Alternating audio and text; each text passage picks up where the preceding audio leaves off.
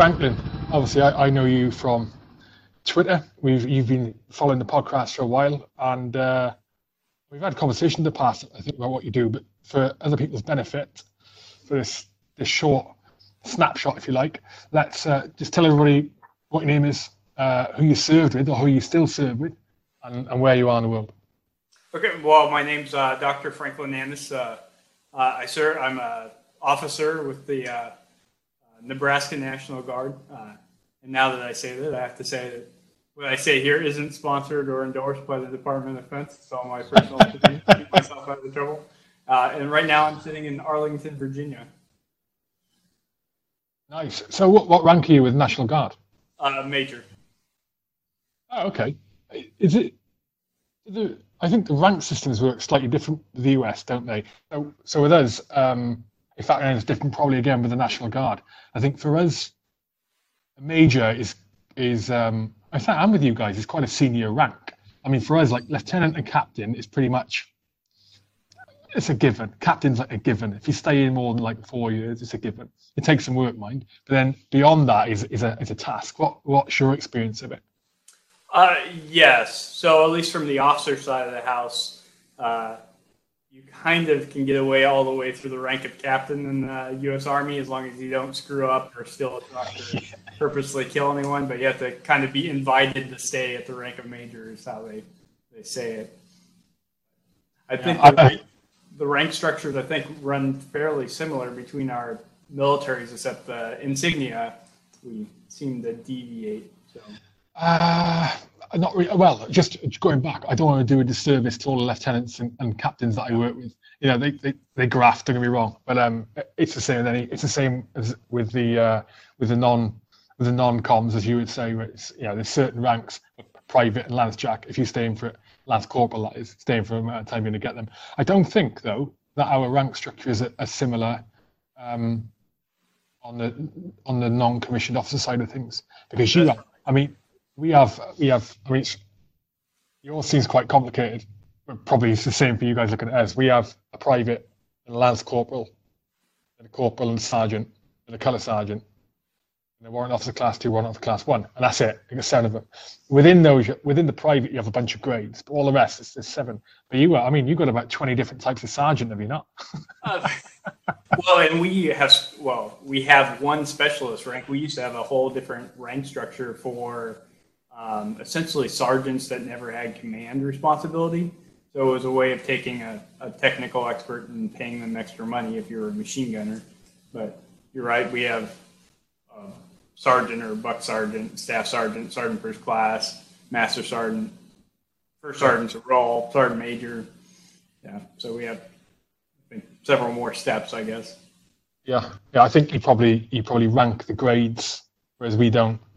Um, yeah. So, Dr. Franklin, I should say, I call you Franklin, not me. So, you're with the with um, with the National Guard. You you you've mentioned offline that that you've deployed. So, I guess that leads me on to um, what what was your most memorable tour, or what was your most memorable part of a tour that you've done, and where, where was the tour? Uh, so my only uh, combat experience is in uh, of late 2009, early 2010, I deployed uh, with a ground ambulance medical company.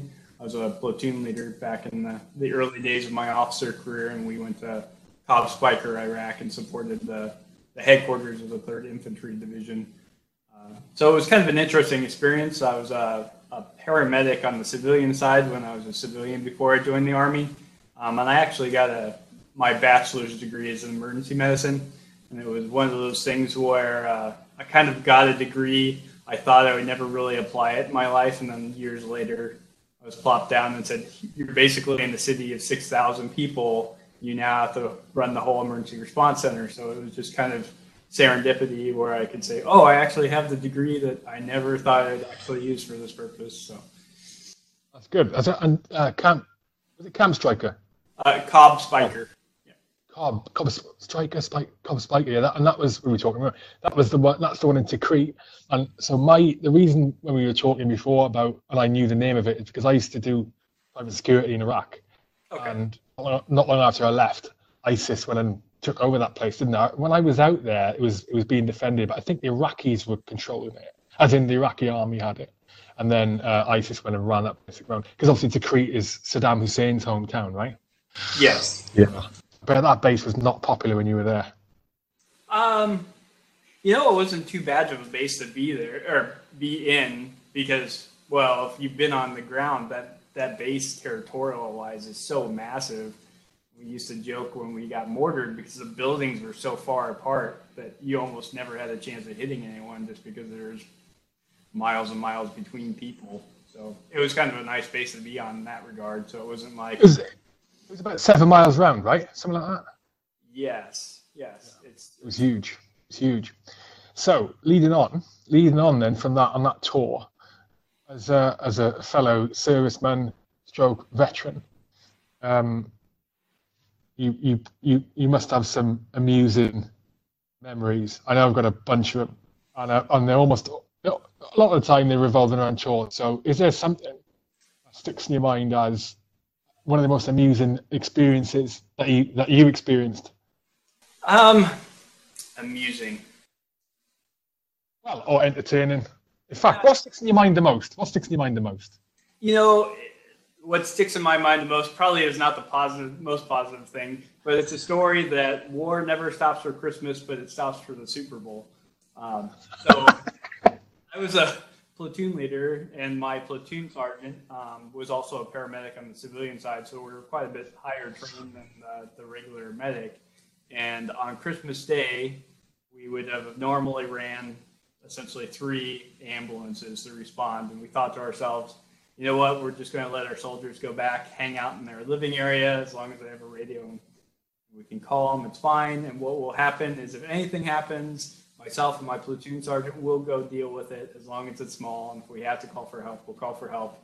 We'll give our Joes the day off. So it's about 11 o'clock. We're sitting in the, the command post, and the first sergeant walks in and uh, basically starts screaming, Where are the rescue queues? All this. And we tell them, you know, hey, we're trying to give our soldiers some more time off.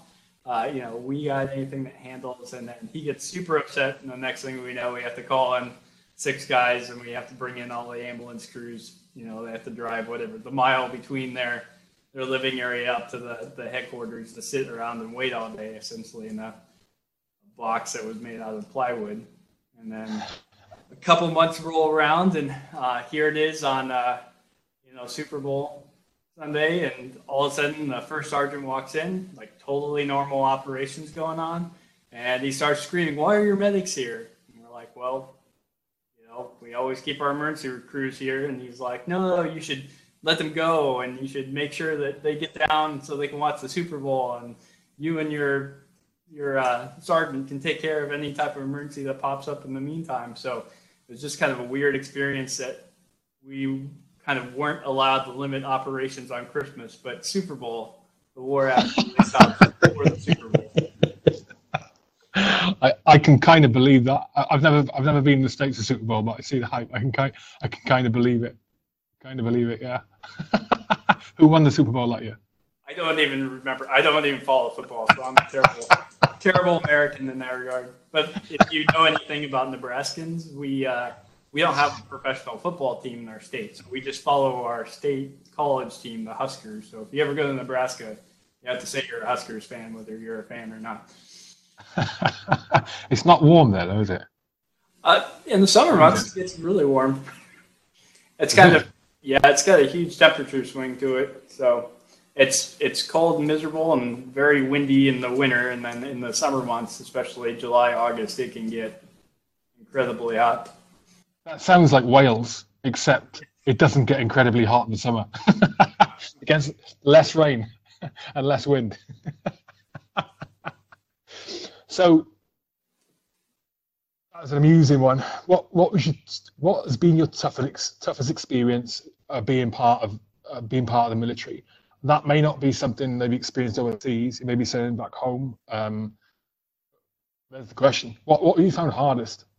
Uh, so as during my deployment in my position, I didn't typically work directly with patients because I would be kind of more organizing and responding to emergencies. but one of our jobs was to ensure that the patients at the, the local hospital were transported to the flight line. So the, the, the folks that were injured that had were bad enough that had to go back to Germany. And uh, every once in a while, depending on what was going on, I would jump in and really just help as a driver more than interacting with the actual patients. Uh, but uh, seeing some of the, the soldiers that got deeply impacted on in terms of the the psychological injuries of war. And uh, especially being a paramedic prior to my military experience, you could really tell dealing with some of the the patients just how absolutely dangerous they were and how kind of severe uh, kind of PTSD could affect um, certain few individuals. And it's it's quite the shame because um, at least in uh, the medical world, we know if you have combat stress uh, the best way to really treat you is within the sound of the guns. Um, if you find yourself like overly scared, we have to. Within, within what? Sorry. So within the sounds of the guns. So um, if you find yourself overwhelmed by combat, if we take you back to a fob and we let you see a counselor and and talk to things, if you haven't left country, so if you're still around kind of the sights and sounds of war, um, you learn how to appropriately assess risk, and we can kind of coach and teach and mentor you how to deal with the stress better. And there's a lot better recovery for us to take you, you know, slightly back to a, a field hospital, treat you, and send you back to your unit. But if you are kind of injured enough psychologically that we have to take you from your unit all the way back to Germany or the States, the likelihood of you recovering from that is very, very low because here you have kind of a soldier that's overwhelmed by terror, and then we take you to, we remove you entirely from that fear. We drop you into Germany or America. Well, that soldier still has fear, and they don't get kind of the inoculation back to a way of overcoming and realizing, hey, I can sit in a base in Iraq. Yes, it's kind of scary, but my life really isn't at risk or at risk to the degree I perceive it but if I take that same individual, drop them in, in San Antonio, they're always going to have that fear like the second I step back in Iraq, I'm going to die. So it's amazing to see the recovery rates of individuals where, hey, if you have combat stress, I can treat you on the front line. Highly successful if we don't have to take you all the way back to the States. If you take you back to the States, you're looking at an individual that most likely to recover. That's, uh, that's fascinating. It's not a new concept, as you know. Um, outside of the military. I mean, I I I ride horses. My daughters ride, and when, and I didn't start riding until I was an adult. And one of the old things is if you fall off a horse, you make sure you get straight back on immediately. You get straight back on, so you don't have that fear set and You get back on. You okay, you're back in control. Especially prevalent where kids are. And so the same concept is exactly what you're saying there. But I have never heard of it being done in that situation you're talking about, and to I can absolutely see why it would work in some circumstances. Maybe not all. I mean, it depends where you're talking about. It wouldn't if you were in a we call them like a checkpoint, so a small group of a section or a platoon minus, you know, in Afghan or Iraq and, and pretty hot. It may not be the best thing to go and take a soldier back into that environment where it is that his life is at risk. Um, then back into a, a less risky situation, I can absolutely see the benefits. I cannot see for one minute that the British would do that. It's just and again i would imagine that if that was i mean i can't imagine that's common knowledge in the us but i imagine that the public perception of it would be an, a negative thing. They would think that maybe the worst thing to do is take him back into a, an actual risk high risk environment relatively speaking to civilian street. I don't know. That's i it's just I've never heard that before. I've never heard that you, you guys did that before. That's amazing. So, and it's kind of well, terrifying in a way. So if you find yourself being the medic for those type of individuals, you probably you know halfway through your tour, a little bit longer, you start kind of understanding how combat's affecting you, and you start you know maybe in subtle ways picking up or understanding some of the symptoms that you have yourself. You know how you're adjusting or changing because of the combat stress, and here you are treating a person that's you know on the far side of the spectrum, and you think to yourself like, how long is it before I shift from where I am now to kind of this extreme hey, I have to be tied down to a gurney and put on a plane or even be removed from theater. So that that aspect can kind of be frightening if you, you work too long with those patients. Yeah, absolutely. What's interesting as well when you mentioned that uh, you had a background in, in uh, being a paramedic before you before you got into the military. Can I ask um, if you've what what is the difference in in rehabilitation in terms of physical, not physical, but mental rehabilitation that you've seen in um, non-military? So when you're a paramedic, you treated people who had traumatic injuries, maybe an amputation, maybe a, a, a real like a compound fracture, real bad thing to look at, car crash, whatever. What is the kind of um, mental rehabilitation differences between that and a, and a soldier um, or an airman or a, or a sailor who's experienced a similar kind of injury. Is, is there are they similar journeys for the patient? You know, this is hard for me to describe because really, when I worked kind of in emergency medic and medicine on the civilian side, it's the hey, you show up, you get a person to the hospital, and then that ends their job. Where military medics, especially ones assigned to units, actually get to see kind of the full journey of a patient. So it's the difference between being a true emergency kind of provider. Hey, I'll show up because you're bleeding or you just got in a car wreck. My job is to get you from the car wreck to the hospital where the I think the military medics will track a patient for years, depending how long they stay in unit. So it's it's kind of hard to answer that question. Um, it's true that the military is not unique in terms of the concept of PTSD. So it's kind of, in a way, it's more acceptable to say, hey, I have PTSD because I went to Iraq than to say, I have PTSD because I went through a hurricane, but that does happen.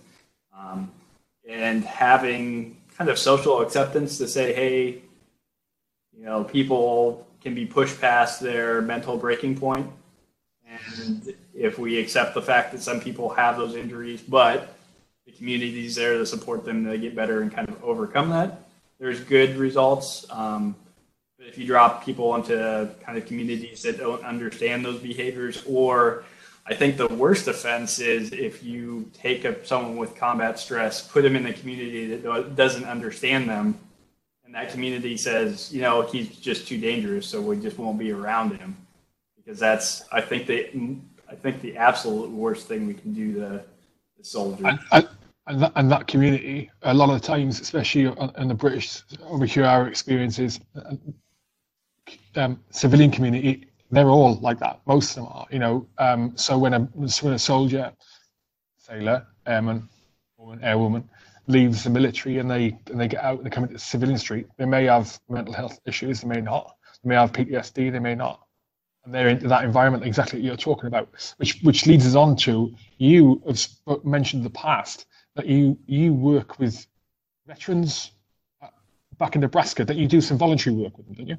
Uh, so for a little over a year, I worked with the Nebraska Department of Labor. So I worked with actually uh, specifically in the, our homeless veteran program in terms of finding soldiers that were or veterans that were underemployed or not employed and getting them them work and then kind of reintegrating them back into society and it, some really interesting things. Um, and I'm not sure how the British system works, but um, I almost think that the American compensation system is set up to almost hurt the veteran. So if you get injured in combat, you can apply for Veteran Administration disability. So the government would basically compensate you a certain amount for the rest of your life to say, hey, I broke my thumb in Iraq. I can't use my hand correctly. So the government's going to say, well, we'll write you a check for $130 a month for the rest of your life. That way you can afford different doorknobs. Um, or, hey, you have PTSD, so we're going to give you a check for X amount. But the problem that creates in veterans is the more injured they can present themselves to be, the more money and income it becomes.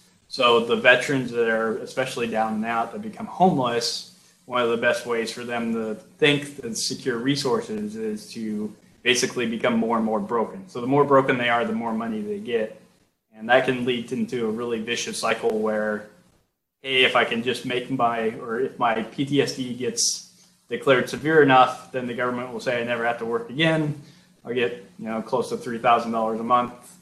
It'll pay all my bills, and all I have to do is sit at home and play video games. But that's almost the fastest way to, to kill a veteran because they get highly isolated. They don't have any connection. They have enough resources to essentially buy themselves a studio apartment, forget about the world until they, fortunately, commit suicide in most cases. And um, one of the things I did with the homeless shelter is, is not only getting those guys reintegrated back to work, but say there was true cases where um, people have severe PTSD, maybe they can't do an actual job. One of the, the things I would really try to get them to do is do something that resembles a job. And uh, a lot of us would say, "Hey, if I won the million or if I won the lottery tomorrow, I'd never work again. I'd be happiest man." But research has shown that's actually not the actual case. So if I gave you an infinite amount of money and you never have to go into a job, you never have the community connection to say, "Hey, I know in my job there's going to be 12 people asking, "Hey, where's Franklin today?" if I don't show up. But if I had resources where I didn't have that community, I wouldn't have those people or I wouldn't have, you know, that that personal connection. So even if we had veterans that were kind of severely disabled, we would say, hey, you need to go volunteer somewhere. You need to go be part of a community and you need to really think of it as a job because this is one of the things that will help keep you alive. And it's actually like the second, research wise, the second leading cause of happiness in one's life is having a good job or at least having a purpose where you go into and you form communities. So uh, that was kind of the big effort that I that I did in that job. And it's it's kind of remarkable to see. I, I really had two types of veterans that would walk into my office. So we had a little thrift store that was right across from where I worked that would pretty much hire anyone, even if you had a felony. They would just give you a chance. You could reestablish Thrift. yourself. A thrift store being a, a um, second-hand shop, right? Charity Yes. shop. Yes. So if I had a veteran walked in, he said, "Hey, I was totally unemployed." If I said, "Hey, right now I can walk you across the street and get a job working for minimum wage," if that veteran said yes, I'll take it. Within four months later, I get that veteran an exceptionally well-paid job and get him off the street. But if they said no, I won't work for minimum wage, they are almost always guaranteed to stay in their bad situation. So a lot of ways it was like I'm going to humble myself. I'm going to reprove myself. You know, I've done this before. It's just going to be miserable, but you know, four months later, I'll have a better job and move on with my life. We've we've got about 30 seconds left, mate. Uh, we have I have a term for that, which I got from someone else, and that's called being a job snob. And it's Oh, don't okay. be a, don't be a job snob because it, has so many benefits and doing. I, I could, we I think we should have another call. Right, we, we can carry on this conversation. We will. We'll come on to that. But well, we're gonna we're gonna finish this one off. Can you just very quickly uh, talk about your evolving warfighter um, stuff, and then how can people find your folio? Okay, so the Evolving Warfighter uh, started from my research out of my own pursuit of my own education degree because I just love studying. Um, and I studied how uh, soldiers can really teach themselves the things that the military is not teaching that would be beneficial to them. So it covers everything from uh, how to read books better to how to understand philosophy and how it might impact our lives.